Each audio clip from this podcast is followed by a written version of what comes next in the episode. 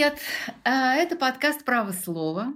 И мы с Анной Ставицкой записываем его на большой, на очень большой социальной дистанции в разных концах Московской области. Так вот, у меня интернет не очень тянет, но это совершенно не повод отказаться от такого же важного разговора с нашей сегодняшней гостьей, журналист, публицист и куратор выставки Анна Наринская, поговорить э, на вновь ставшую почему-то в эти коронавирусные недели тему, это тема харасмента а харасменты по-русски. Я быстро объясню, почему мне кажется, что эта тема стала актуальной. Потому что на BBC вышла большая статья, это портрет главного редактора «Эхо Москвы» Алексея Венедиктова.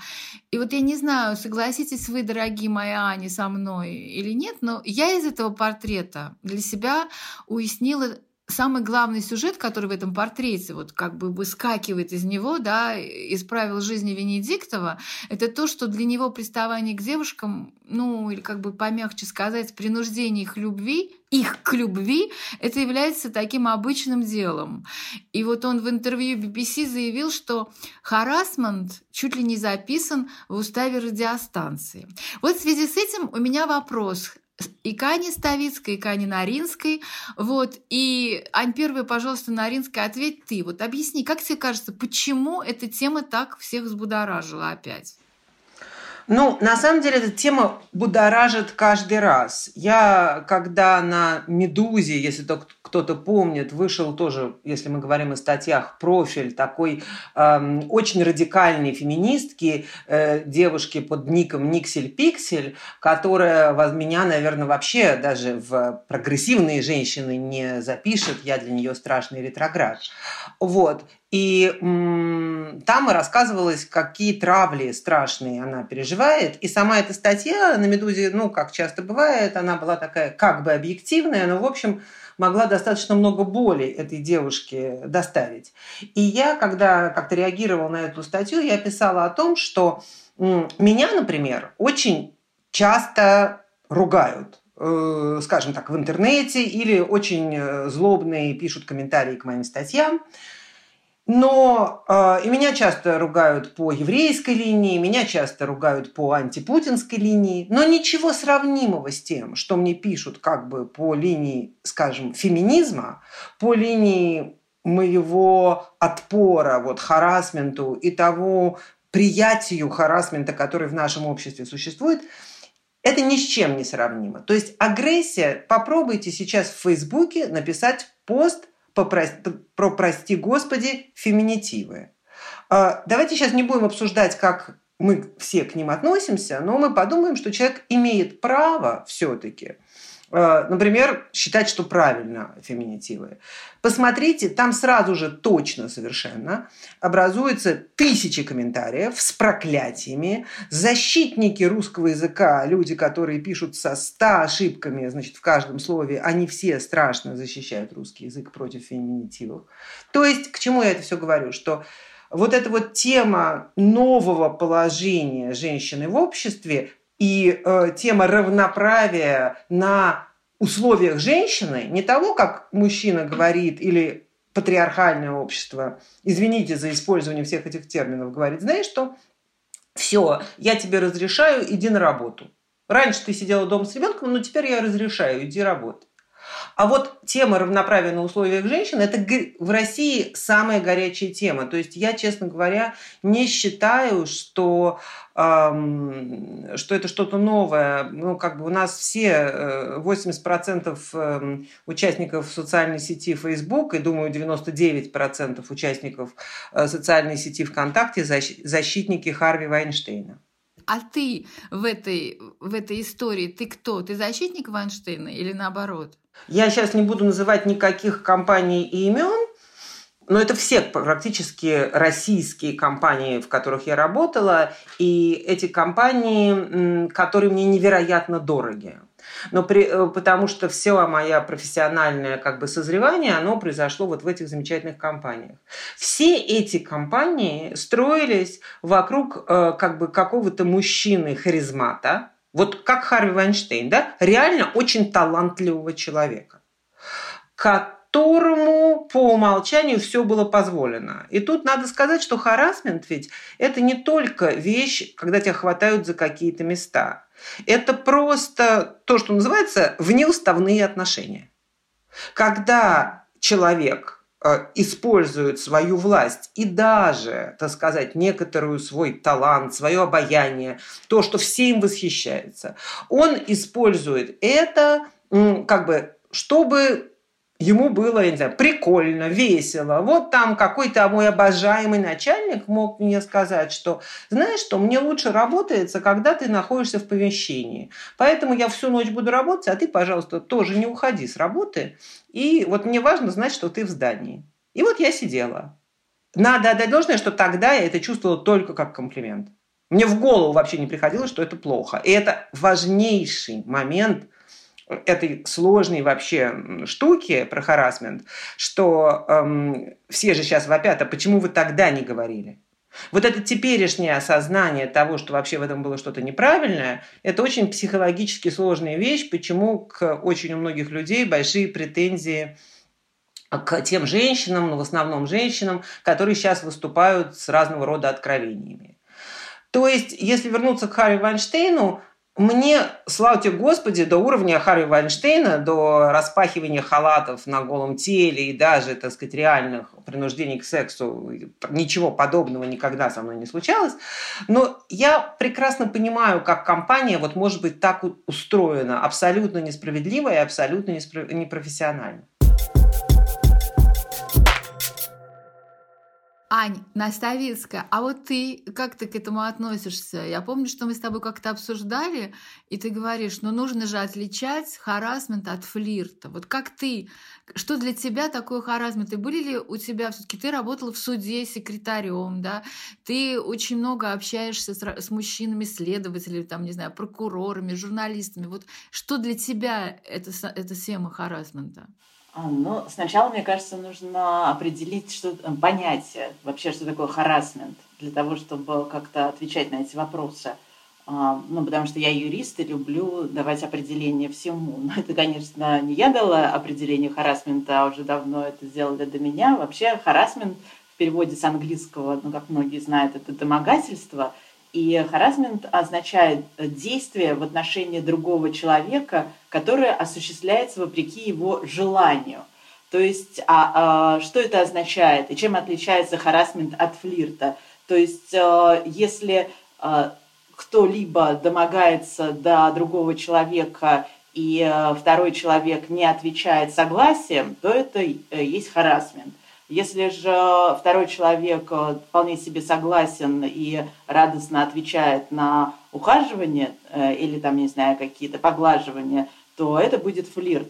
Э, ты задала вопрос о этой теме между Бенедиктовым и Анной Ведутой. Так вот, если бы в ответ на поглаживание ноги Анны со стороны Алексея Бенедиктова Анна также призывно ущипнула или там погладила его промежность, то тогда, наверное, Алексей Венедиктов мог понимать, что она согласна на дальнейшее продолжение банкета. А если она ему сказала «нет», то это означает «нет». А, и дальше никакие поглаживания, там, я не знаю, еще какие-либо другие действия, они недопустимы. А, это отличие харасмента от флирта а, в моем понимании и в понимании юридическом. А, во многих странах, я тут посмотрела, в 28 странах в мире в законодательстве определено именно ответственность за харасмент. Вот это слово, оно как бы законодательно закреплено.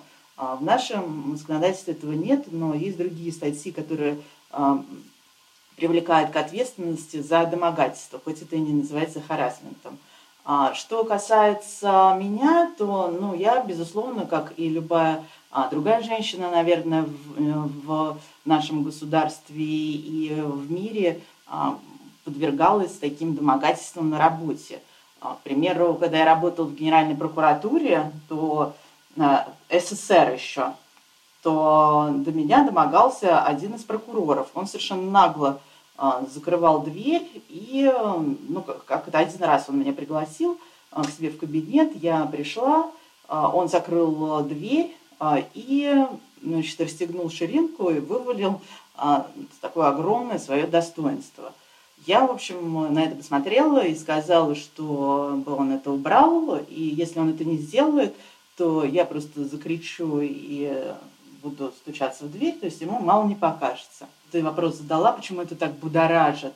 А, ну, потому что у нас, в принципе, мужское общество, и тогда, когда женщина почему-то с точки зрения мужчин начинает сопротивляться а, вот этим действиям со стороны мужчин, то они а, считают, что это как-то очень странно и а, делают такие, на мой взгляд, странные выводы, что же теперь мы даже не можем флиртовать с женщиной, Конечно, вы можете флиртовать, если она согласна, а если не согласна, то не можете. С Анной Савицкой никак не могу спорить относительно юридических вещей, и, но этически вот согласие на флирт, грубо говоря, если тебя погладили, а ты гладишь в ответ, ну давайте, оно, наверное, во всех случаях действительно считается, но в случае использование власти, а именно когда поглаживающий – это начальник, а, ну, я, не, я точно знаю, что в Америке, например, а, то, что женщина вынуждена отвечать, это чаще всего женщина, хотя можно, могут быть и другие какие-то. Э, так сказать, комбинации, э, все равно этот случай будет рассматриваться как харасмент, э, потому что есть еще такая вещь, как злоупотреблением властью. Вот даже раз уж у нас есть случай Анны Ведуты, и она сама решила об этом рассказать, мы можем его использовать как пример. Вот смотрите, вот этот случай. Она начинающий пиарщик оппозиционного политика.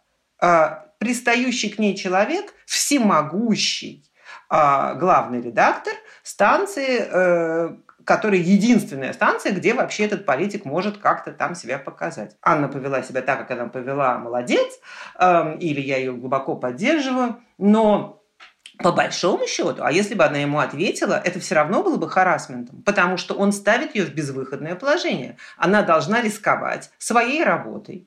Она должна рисковать тем, что, например, э, вот такой обидевшийся человек, например, на его приставание не ответили, он обиделся, да, занесет э, ее, там, того, с кем она работает, в черные списки. И если уже уйти от, э, от конкретного случая, этим случаем не с числа, я совершенно не считаю, что если мать-одиночка, которая работает в какой-то корпорации, и у нее, она понимает, что это как бы на какой-то работе у нее нет э, других возможностей заработать. И вот начальник начинает э, к ней приставать, и она, скрипя сердце, отвечает на эти приставания. Зоя задала совершенно конкретный вопрос. Чем флирт отличается от харасмента?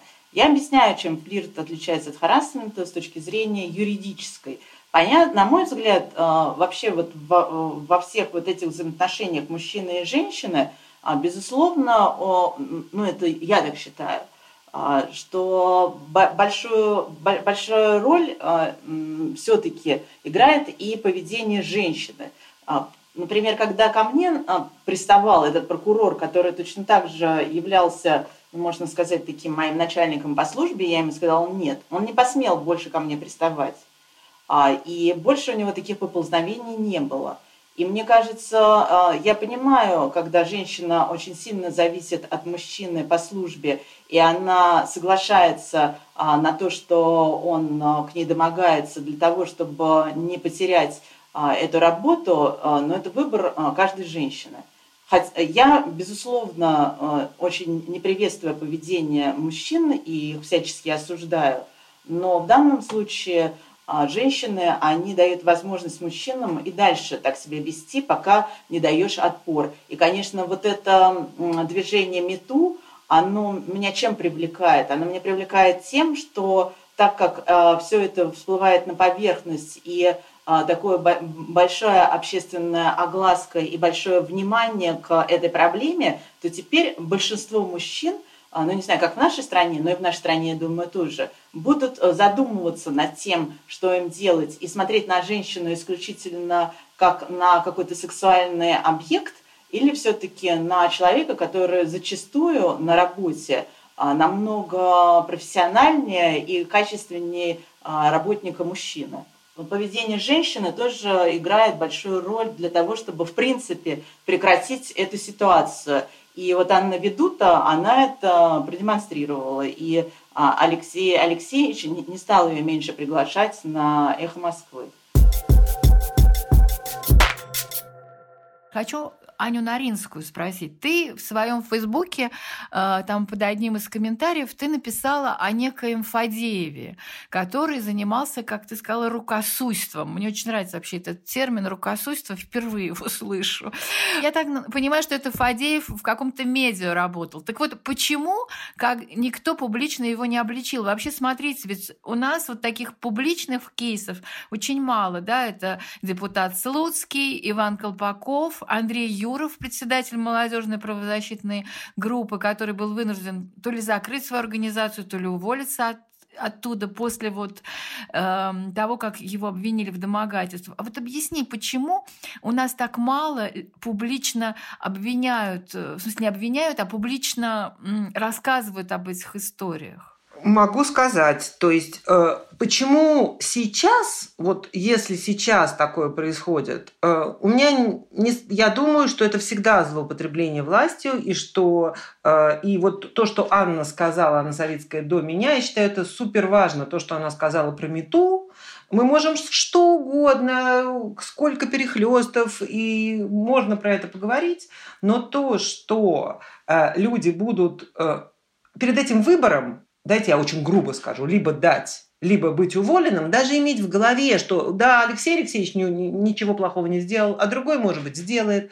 Ты не, просто никто не должен стоять перед этим выбором. Этого выбора в профессиональной жизни человека не должно быть.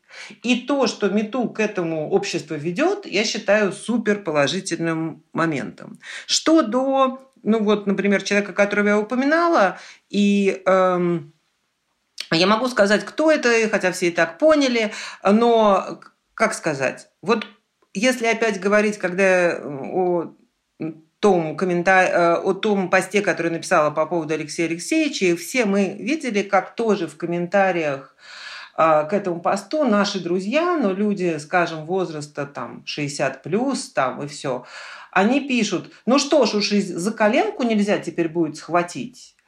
И э, ведь мы тогда жили в том понимании, что это комплимент. Для меня самой а, огромный блок стоит на то, чтобы действительно рассказать о чем-то, что было 20-30 лет назад, и что, вот как Анна говорила, ну я как бы приветствовала. Я не приветствовала тем, что я его завлекала, или я видела, что другие девушки, но я улыбалась. Меня щипали там за какие-то выступающие места, а я с хохотом бежала по коридору. Может быть, я внутри... И э, ты начинаешь как бы себя спрашивать, а ты тоже, наверное, виновата.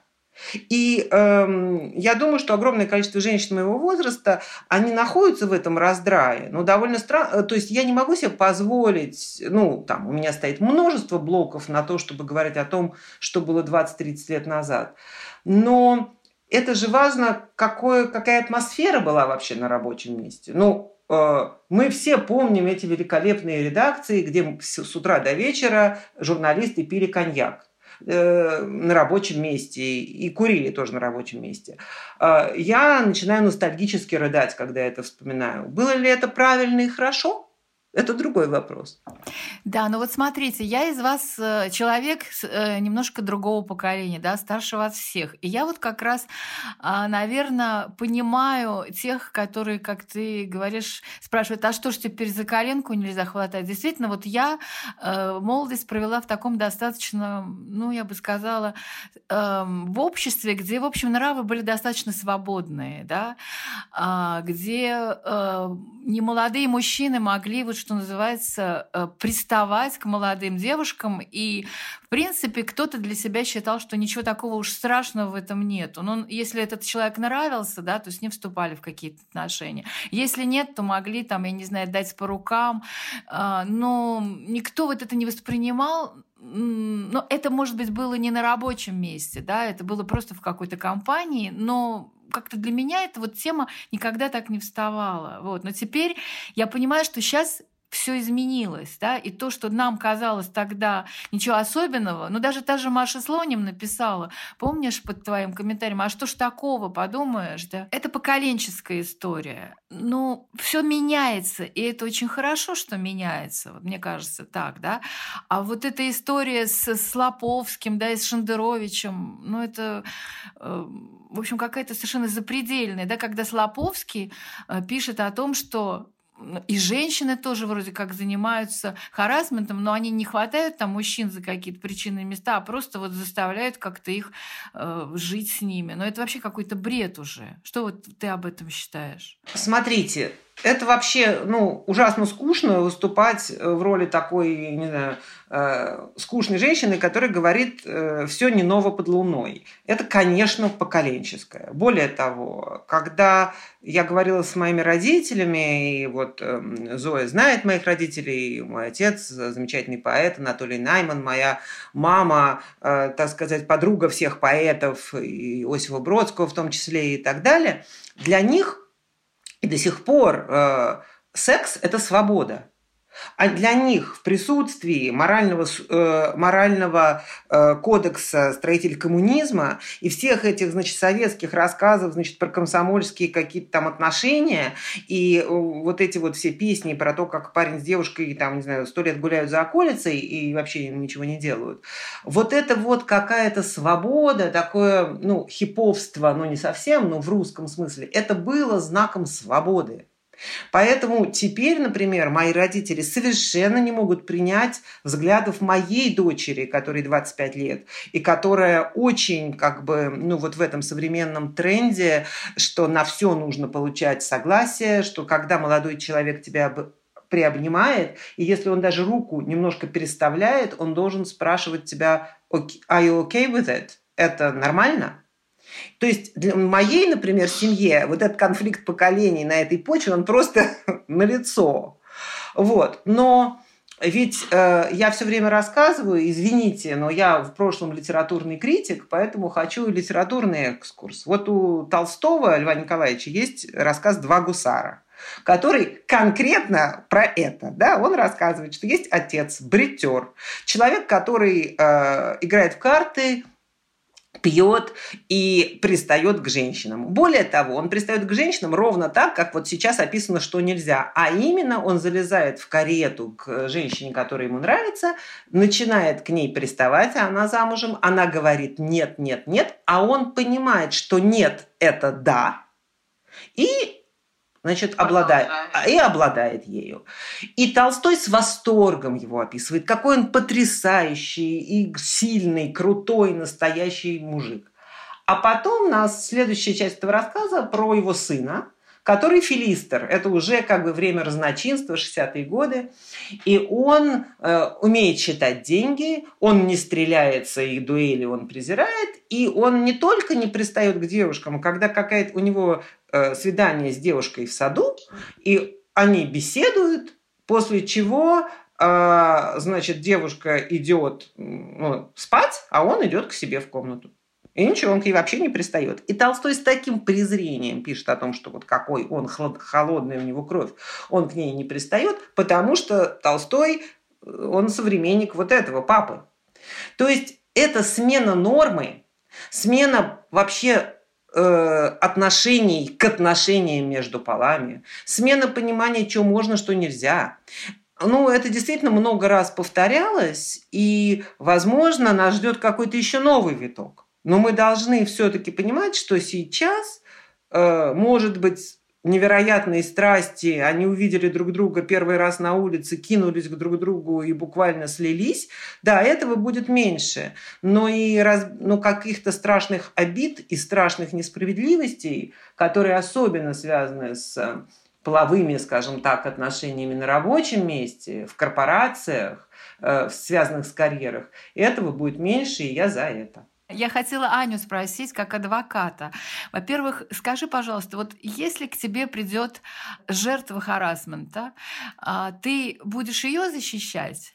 ты предпочтешь. Вот, вот такая ситуация. К тебе пришла жертва харасмента и просит тебя защитить, ее защитить. Или, например, а, мужчина, которого обвинили в харасменте, и он просит, чтобы ты стала его адвокатом. Вот если у тебя, ну, не, в одной и той же истории, а вообще, в принципе, вот кого ты выберешь защищать? Или даже вот возьмем историю, когда в одной и той же истории два персонажа из этой истории к тебе придут. И ты адвокат, как адвокат, э, кого тебе будет интереснее защищать или кого ты захотела бы защищать с точки зрения там, защиты прав человека, я не знаю, ну или как адвокат? Как бы ты поступила? Я вообще не, никогда не вела дела, на, связанные с сексуальными домогательствами, потому что они мне не очень нравятся. Но вообще а, в такой ситуации, о которой ты говоришь, я бы стала представлять интересы жертвы. А жертва, она может быть и как со стороны а, того человека, которого домога, домогаются, а, так и со стороны человека, которого обвиняют в этих домогательствах.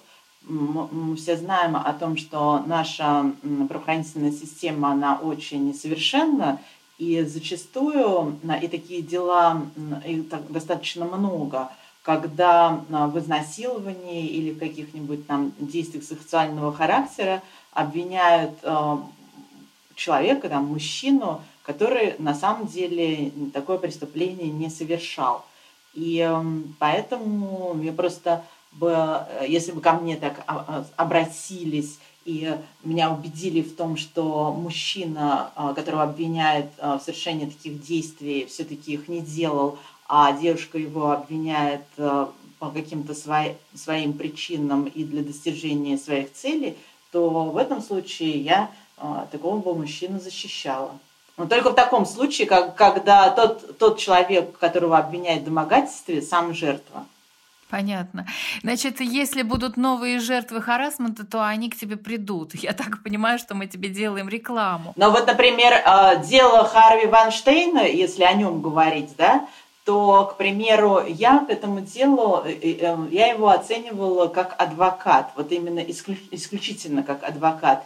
И как адвокат, ну, я за ним, естественно, за этим делом следила, и здесь нужно а, как бы различать именно юридическую сторону и сторону моральную. Как а, сторону, если говорить про моральную, а, о моральной стороне, то, безусловно, я не могу не осуждать Вайнштейна, который как уж очень много сказала актрисы, там, женщин, а, а, он до, до них домогался, предлагал им всякие несусветные вещи для того, чтобы дальше а, их карьера сложилась, супер сложилась. Вот. Но если говорить об этом деле как адвокат, то с моей точки зрения доказательств, вот именно юридических, его вины не было, кроме показаний потерпевших. Вот, это слово против слова. Но присяжные признали его виновным по двум а, эпизодам, и здесь уже ничего не поделать. Но а, больше это дело, а, адвокат вот этого Ванштейна его проиграл исключительно из-за очень сильного нагнетения в СМИ против Вайнштейна и осуждения его. То есть здесь уже был, можно сказать, не суд в чистом виде, а уже просто как общественное моральное порицание ну, которое вы, э, вылилось в то, что ему так на секундочку дали 23 года лишения свободы.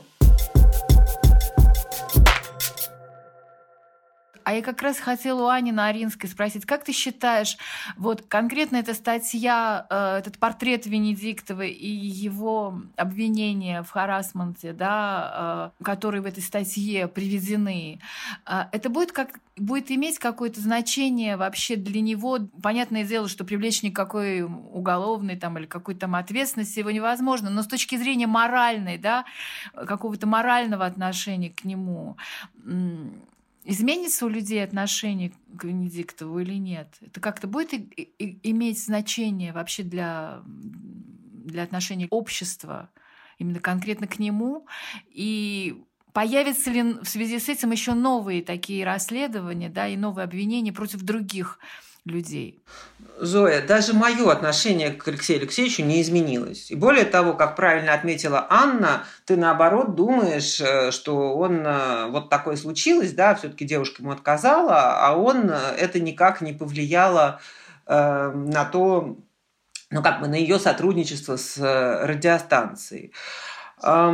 Мне кажется, вот э, надо разделить конкретно случай Алексея Алексеевича Венедиктова, э, ну, и Аня Ведута тоже в своих репликах последующих после вот этой материала, да, она, но это секрет Шинеля. То есть, конечно, очень важно, когда какой-то человек конкретно приходит и говорит, но в общем, какие фривольные отношения там допускал Венедиктов со всякими ассистентками, но это, э, опять же, я, я так думаю, я не хочу никого обвинять, но, в общем, ведь никто же не удивился, когда этот материал вышел, правда? Не то, что мы думали, что это святой человек, который э, только вообще смотрит в пол. А, совершенно, если говорить об общем настроении, то, ну, о чем мы сейчас говорим? У нас до сих пор, э, так сказать, женщина, которую, какой, которой удачно пристали, женщина, дайте, давайте скажем грубым словом, которую поимели, да, это некоторый маленький, ну, орден не орден, а такая плашечка на лацком. Да, у нас до сих пор, э, мы прекрасно понимаем в обществе отношение к бабнику и отношение к э, там, женщине, которая спит со многими мужчинами, абсолютно разное. То есть э, бабник это крутой, э, всем нравящийся мужик, который что хочет, то и делает, и, значит, имеет свой донжуанский список, а списка Миссалины у нас нет, и Миссалина у нас, заметьте, Дон Жуан крутой какой, а Миссалина это довольно отрицательный, противный персонаж э, это ничего не новое, это культурно, давно, это не то, что вчера случилось, или, например, российская специфика. Просто в Европе и в Америке как бы эта специфика меняется, э, а в России эта специфика совершенно не меняется. Поэтому, ну, мы все время говорим про Венедиктова, но если мы вспомним про дело Слуцкого, да, которого обвинили не про 20 лет назад, не про 30 лет назад, его обвинили, что он прямо вот сейчас вот продолжает приставать, и домогаться. Потом была эта известная позорнейшая комиссия Думы, где, значит, тоже всем им говорили, значит, депутатки, что «а я была приличной девушкой», говорили пожилые депутатки этим девушкам. Поэтому ко мне никто не приставал. А вы, наверное, неприличные, раз к вам пристают. И э, раз мы видим, чтобы депутат Слуцкий где-то стал персоной нон-грата. Даже Венедиктов в этом же самом а, материале продолжает называть его своим другом.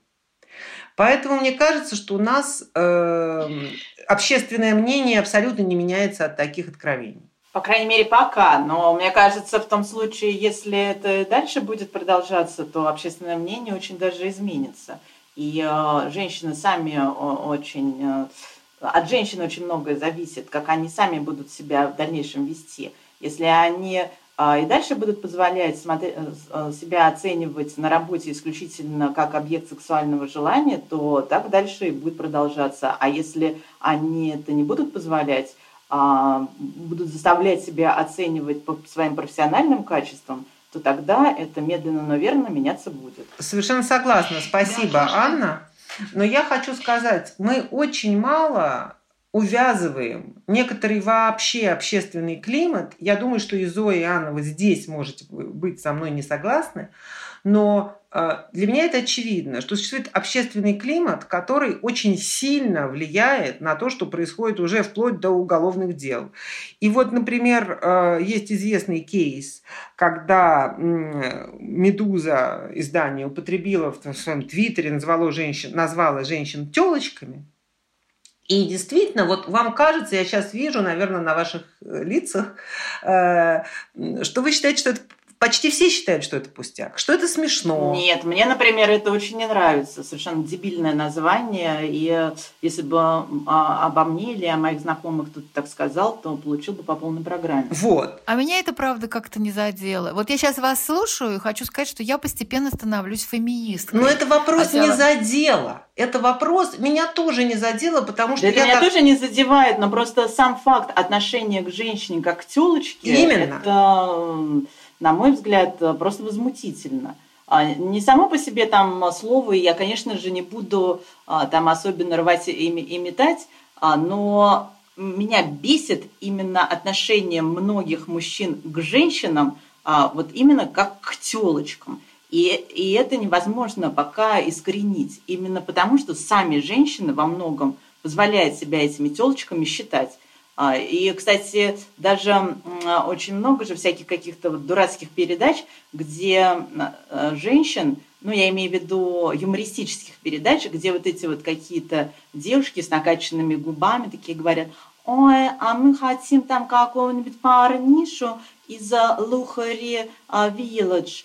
И э, так, так как это очень сильно насаждается по телевидению, и народ смотрит вот на таких э, телочек, а по-другому, наверное, их назвать нельзя, то очень многие считают, что большинство женщин, они хотят себе надуть губы, э, груди и найти себе какого-нибудь миллиардера из Лухари Вилледж и радоваться жизни. Мне кажется, что очень важно понимать, что женщины может быть, как у любого человека, да, мужчина тоже может э, выбрать, намазать волосы бринвиолином, пойти в качалку и качаться с утра до вечера и больше ни о чем не думать. И таких и загорать искусственным загаром. Таких мужчин порядочно.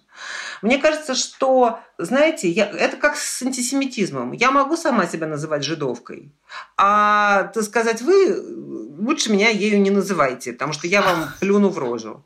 И э, точно так же тут. Я сама могу называть себя телочкой. Это мой выбор. Это мои губы. Хочу накачиваю, хочу не накачиваю. Хотя я, понятно, лично Аня Наринская, наверное, не накачаю.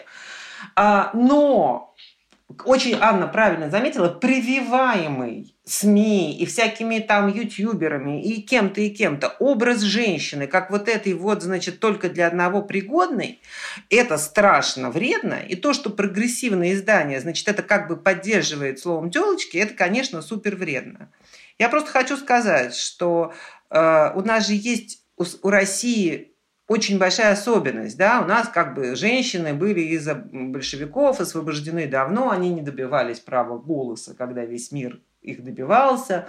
Э, уже с 17 года все голосовали, кухарки могли управлять государством, поэтому у нас женское неравноправие было закопано гораздо глубже, и в каком-то смысле с ним сложнее а, бороться, потому что вот, знаете, это известный вопрос к ребенку, скажем, 80-х годов. А что любят делать твоя мама и папа? А мой папа любит смотреть телевизор, а моя мама любит мыть посуду. Это же, естественно, ни один человек, очень мало людей способны увидеть в этом неравноправие. И это, да. вот, и это неравноправие, оно как бы с нами то, что называется двойной рабочий день, когда женщина, значит, наравне с мужчиной, спасибо товарищу Ленину, там где-то кладет рельс, а потом он в изнеможении, кстати, на диван, а она ему готовит обед. Это все продолжает быть с нами, но поскольку на поверхности вот этой такой политическая, политические права женщинам были даны сверху, то это оказалось так немножко придавлено. И поэтому это вот как бы это не такая очевидная борьба, грубо говоря, как борьба в многих западных странах, где женщины боролись за право голоса, потом за право быть избранными и так далее. Каком-то смысле ситуация в России более сложная. Да, но как в любой области, да, в России вообще свой собственный путь и свой собственный, мне кажется, феминизм. И хотя вот эти молодые наши дети, да, они гораздо более, ну, дочери моя тоже, как и твоя, да, они гораздо больше феминистки, вот, например, чем я. Ну, что делать? Значит, будем смотреть, как это все будет развиваться.